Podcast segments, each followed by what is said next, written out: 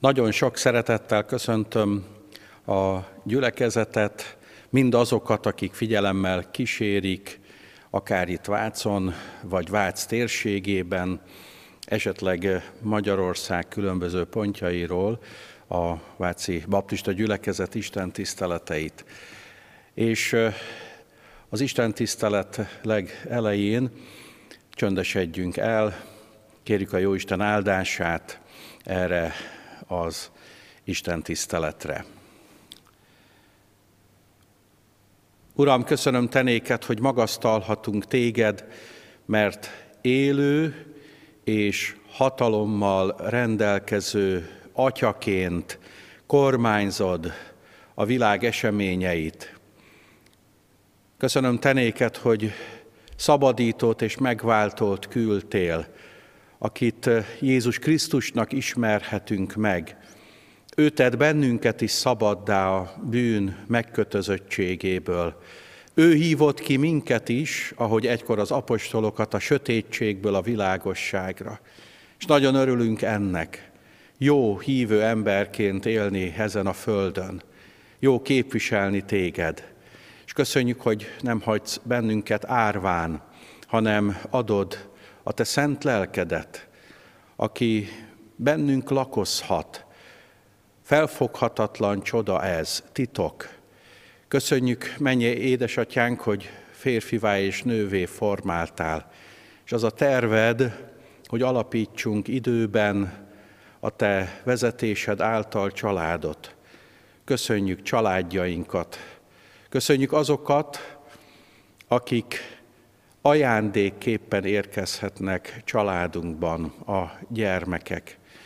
És segíts, hogy a nekik megfelelő módon tudjuk őket nevelni.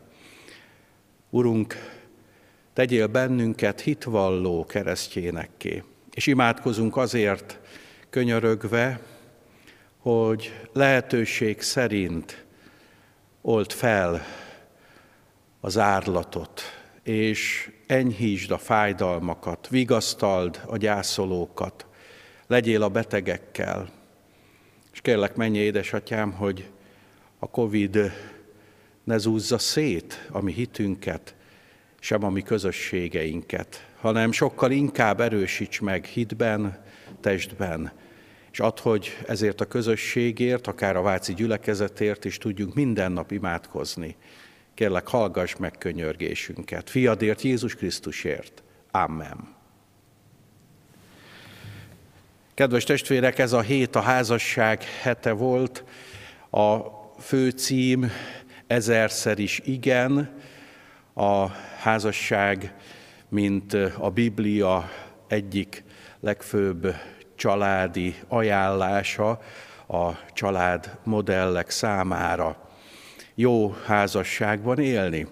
És a ma délelőtti ige hirdetés is arról szól, hogy mi Isten terve, mi Isten vezetése a házassággal kapcsolatban. Máté evangéliumának 19. részéből olvasom az igéket a negyedik verstől kezdődően egészen a hetedik versig. Jézus Krisztus így szólt, nem olvastátok-é, hogy a teremtő kezdettől fogva férfivá és nővé teremtette őket? Majd így folytatta. Ezért hagyja el a férfi apját és anyját, ragaszkodjék feleségéhez, és ők lesznek ketten egy testé. Úgyhogy már nem két test, hanem egy. Amit tehát az Isten egybe kötött, ember azt el ne válassza. Eddig olvastuk Isten igéjét. Kedves testvérek, egy idézettel szeretném kezdeni, és ez az idézet nagyon beszédes idézet, mert azt is gondolhatnánk, hogy napjaink egyik újságírója, vagy éppen egy író fogalmazta meg. Nos, az idézet így szól. Nehéz volna itt akár egy embert is találni, aki hálát adna a házasságáért. Az otthonokat, a gond, a szomorúság, és bizonyos értelemben az ajtócsapkodás és a tányértörés. Mielőtt túlságosan hosszan is gondolkoznának a testvérek, hogy vajon kiírhatta ezt a néhány sort, ezt a két mondatot, elárulom. Ez a 16. században keletkezik, az 1550-es években Genfben, és a nagy reformátor Kálvin János írja a saját városáról. Azt mondhatjuk tehát, hogy már akkor is bizonyos értelemben baj volt a házassággal.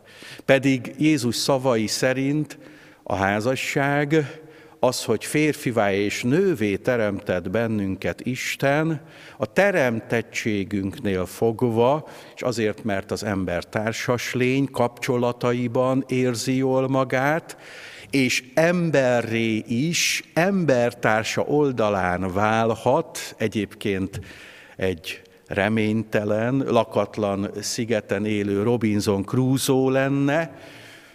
Nos, a házasság Isten terve szerint az ember boldogságát, az ember Isten képviségéből adódó szeretet kapcsolatát kívánta, és mind a mai napig kívánja az emberek elé élni. És milyen döbbenetes, hogy az Ószövetség és az Új Szövetség is azt mondja a házasságról, hogy ez nem egy önmagáért létező, elvont valami. Egyébként sem a Héberben, sem a görögben ilyen szó, hogy házasság nincsen, hanem egy élő, mégpedig dinamikájában élő kapcsolat két személy között egy férfi és egy nő között. Persze itt egy pillanatra megállok, hiszen különösen az Ószövetség könyveit ismerve és lapozgatva nagyon sokféle családot ismerhetünk meg, és mondhatnák a testvérek, hogy a házasság, az együttélés fogalma koronként változott, és teljesen mást értettek rajta az ősatyák, és az ősatyák életében is láthatjuk azt, akár ha Ábrahámot tekintjük, akár ha Jákobot tekintjük, hogy ők valamiért az Isten eltűrésével, és a családjuk védelmében, éppen a feleségük védelmében is egyébként, meg azért, hogy fennmaradjon az ősatyák család közössége, másod, harmad, akár negyedrangú feleségeket, illetve szolgálókat is sátrukba engedtek. Vagy ott van Dávid király és az ő fia Salamon király, akiről leírja a Biblia, hogy dinasztikus módon a környező népek királyaihoz hasonlóan nem egy, hanem akár több feleséggel is rendelkeztek, és ők valóban a feleségeik voltak, de Salamonnál azt is láthatjuk, hogy neki még ágyasai is voltak, nem is kevés. És aztán ha olvassuk tovább az Ószövetségi írásokat, akkor elérkezünk a fogság utáni állapothoz, ahhoz az állapothoz, amikor Babilóniából visszakerülnek a zsidók Jeruzsálembe, és a nehémiási Esdrás papi reformokat olvasva pont az ellenkezőjét látjuk. Azt látjuk, hogy ők a törvényt felolvasva, a tórát felolvasva bűnbánatra juttatták a visszatérő zsidóságot, és Isten áldásaként értékelték azt, hogy egy zsidó férfinak lehetőség szerint csak és kizárólag egy zsidó származású felesége legyen. És éppen ezért az esdrási papi reformok közé sorolhatjuk azt, hogy ott bizony kőkemény drasztikusság lépett életbe, nem egy pogány asszonyt küldtek vissza a mezopotámiai sivatagba, vagy éppen Babilóniába. Láthatjuk tehát, hogy nagyon sok olyan történet olvasható az Ószövetségben, és bizonyos értelemben egy kicsit hangsúlyozom, hogy az ősatyáktól a fogságig húzódó történetben, amikor maga a zsidóság sem tartotta be azt a teremtéstől Isten által ajánlott módot a család alapításra, a házasság megélésére, hogy egy férfinek egy felesége legyen. De általában, hogyha ezeket a történeteket jól értjük, és bizonyos értelemben elfogadjuk azt, hogy Isten soha nem értett egyet a poligámiával, a bigámiával pedig főleg nem, és az egyéb egy-egy férfi között, vagy egy-egy nő között létrejövő kapcsolatról kifejezetten az a véleménye, hogy ez utálatos bűn, és a bére nem csak a halál, hanem a kárhozat is, amit egyébként az új szövetség is tanít, minden egyes bűnlistában ez fel van sorolva, és minden egyes bűnlista, még a jelenések könyvében lévő, és azt mondja, hogy az ilyen típusú paráznaságban élő emberek egészen biztos, hogy el fognak kárhozni. Napjainkban ez nagyon éles, de mégis ez az ige tanítása. Nos, Isten az ószövetségi emberek életében akár ősatyákként, akár királyokként éltek, eltűrte ezt hogy egy zsidó férfinak akár több felesége legyen. De a teremtéstől Jézusig, és Jézustól az apostolokig, és a kialakuló keresztény egyházban is a monogám házasság az, ami Isten tetszésére volt, és amit Isten szeretne különös módon is megáldani. Nos, amikor azt mondjuk, hogy házasság, bizonyos értelemben az Isten szerinti házasság, akkor azt is láthatjuk, hogy ez egy férfi és egy nő szövetsége, a két család támogatása és bizonyos értelemben ima védelme által is. És így lesz az isteni terv itt a Földön úgy megvalósítható, hogyha egy férfi és egy nő házasságot köp, akkor ez az alapegysége a családnak.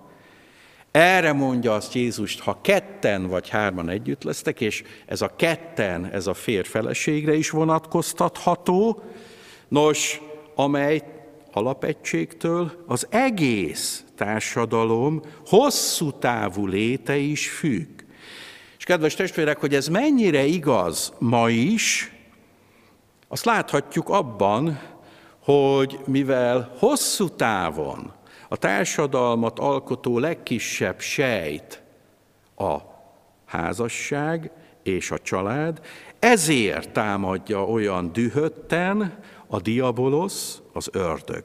Mert abból indul ki, hogy ha nincs család, bizonyos értelemben nincs házasság, és nincsenek gyermekek és utódok, akkor nincs szilárd társadalom, akkor sok ember él ugyan, még mindig a Földön, de ha nincsenek utódok, akkor nagyon hamar kihal az emberiség, és hát azt pontosan tudjuk, hogy a diabolosznak, az ördögnek ez a terve, hogy a hazugságaival elhitessen, és meglopja az életünket, és utána az életünk a halálba és a pusztulásba torkoljon. És hogyha nincs család, akkor nincs társadalom se. Ha nincs társadalom, akkor nincs azonos nyelvet beszélő nép, nemzet pedig egészen biztosan nincs. És ugyanakkor Isten jó terve, hogy az egy férfi és egy nő kapcsolatában, ahol a szellemnek, a léleknek és a testnek, tehát a szerelemnek is helye van, ez legyen egy folytonos, egyre bővülő, az ismeretben előrejutó, intim és személyes kapcsolat, és ugyanakkor legyen annak a szintere is, hogy gyermekek és utódok szülessenek. És még egy, a Szentírás különösen az új szövetségben mindig elmondja azt is, amikor a családról beszél, hogy a család feje Krisztus. És ahogy Krisztus szereti, Krisztus vezeti, és bizonyos értelemben Krisztus önmagát adja a benne hívők közösségéért, a nagy családért, a gyülekezetért. Nos, tessenek csak az Efézusi levél 5. részére gondolni, a 21. verstől a 25. versig, vagy éppen Péter apostol első levelének harmadik részétől az első hét igeversre gondolni, egészen konkrétan fogalmaznak a szentírók, hogy na így legyen a férfi feje a feleségnek, hogy szeresse, és a szeresse kifejezés nem az Eros, és nem a Philadelphia, hanem a mindent elkövető szeretet, az ok nélküli szeretet, az elfogadó és befogadó szeretet, ami Isten ajándéka, az agapé szeretettel szeresse, lehetőség szerint Istentől kapott bölcsességgel vezesse a feleségét és az utódait, a családját,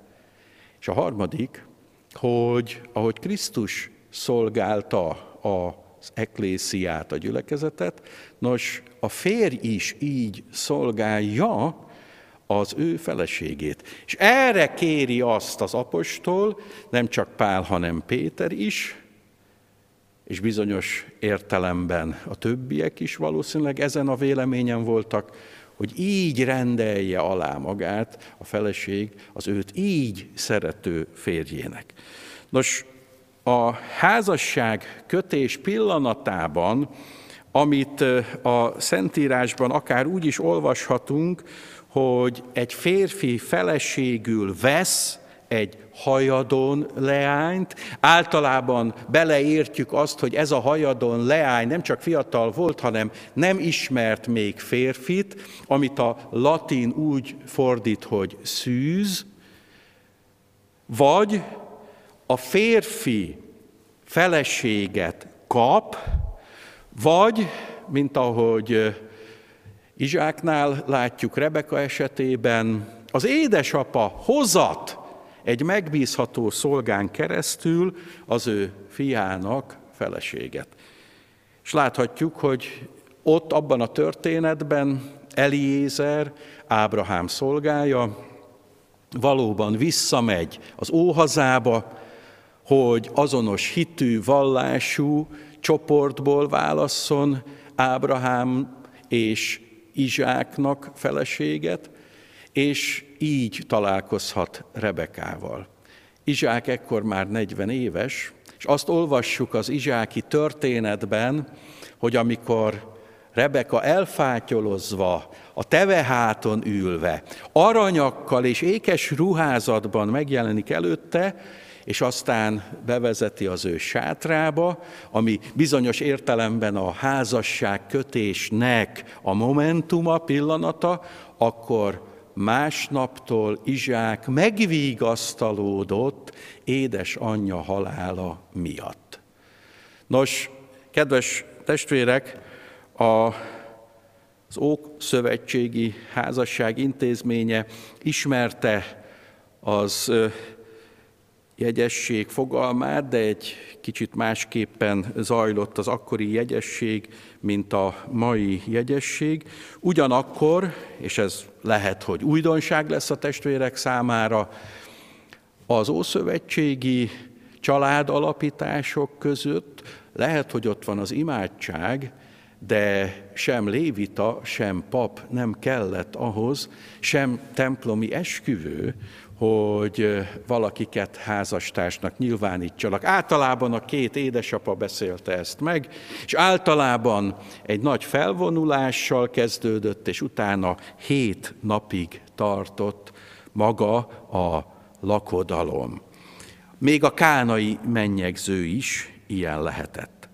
Nos, a mai korban, amikor ugyanúgy támadja a sátán a házasságot, mint eddig bármikor, csak talán sokkal több olyan elhitetett, megtévesztett ember talál, akik vagy rossz példát láttak gyermekségüktől fogva, vagy ha nem is láttak rossz példát, de nagyon szabadosan éltek a szülők, semmit sem tiszteltek, sem az Istent, sem egymást, ezért napjainkban azt lehet mondani, hogy a keresztény házasságokra még nagyobb szükség van, mint eddig bármikor.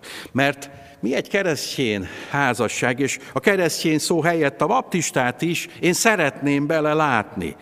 Nos, egy ilyen Istenben kötött házasság az, az bizonyítja, hogy mivel az Úristen tudja a mi életünk következő időszakát is. Mi nem, de ő igen. Ezért, hogyha rajta keresztül kap egy férfi egy nőt, és rajta keresztül tulajdonképpen neki engedelmeskedve, a szerelmet is átélve tudok dönteni, akkor Isten kinyilvánítja az ő áldását felénk.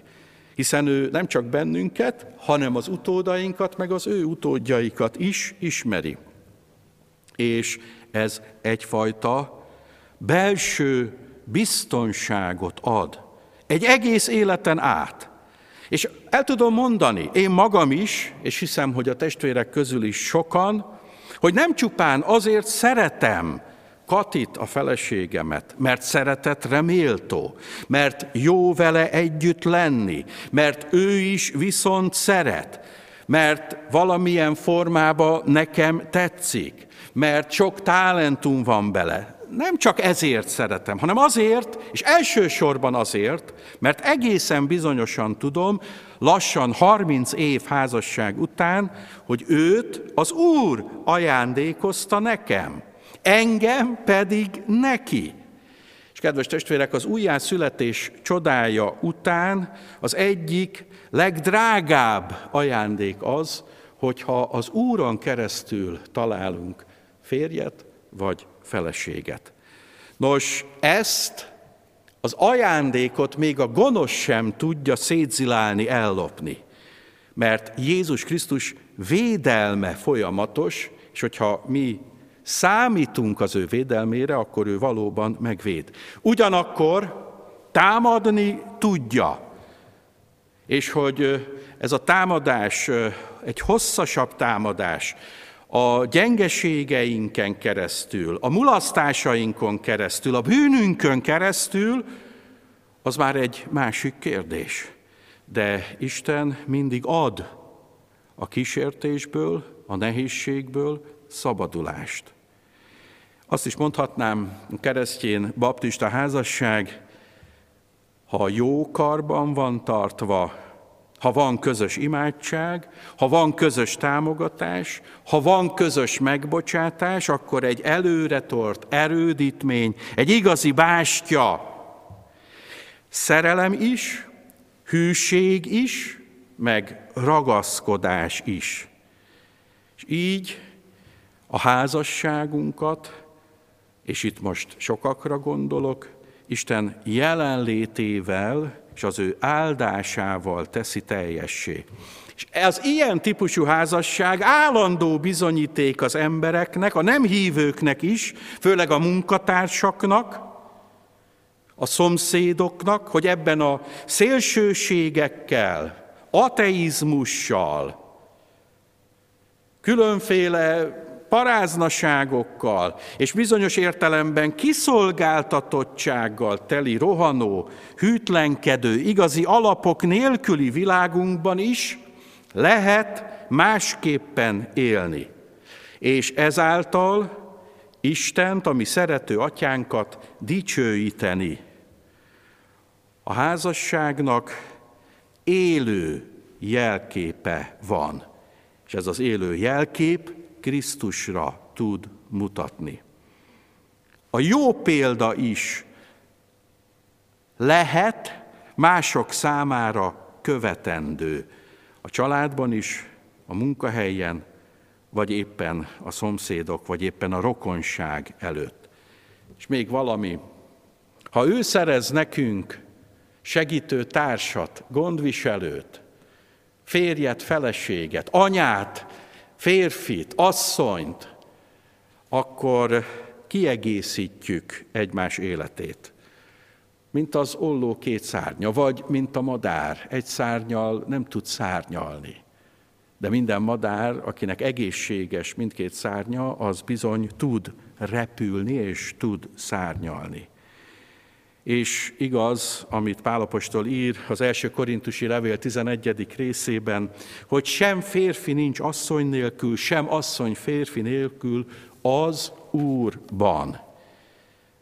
Így örüljünk, és őrizzük a mi házasságunkat Isten színe előtt. És még valamit. Azt, hogy Isten azt kéri tőlünk, hogy férfiaktól, hogy agapé szeretettel szeressük a feleségünket, ez nem a sajátunk, ez a szeretet, ez csak imádság által kaphatjuk meg. És a Biblia nagy hangsúlyt fektet arra is, hogy egyénileg is legyen csendes kamrád, de ha házas vagy, akkor mindenképpen legyen közös csendes kamrátok is. Kedves testvérek, kérlek benneteket, bárhol is éltek, bármelyik gyülekezethez tartoztok, vagy bármelyik vallási közösséghez, hogy imádkozzatok együtt is, gyakran, akár naponként. Ez nem valamilyen felesleges, ókori dolog. Ez egy élő, és az együttélést, a családi életet, a házasságot megelevenítő szellemi tett. Ha beszélgetsz Istennel, ő megtanít, hogy tudj beszélgetni feleségeddel is. Nos, jó beszélgetést kívánok, és azt szeretném, hogyha valóban a fiataljaink is, akik a házasság előtt vannak, vagy mi, akik a házasságban élünk, ne égjünk, hanem élvezzük és boldogan örüljünk annak, akit kaptunk az Úrban. Legyen így. Amen.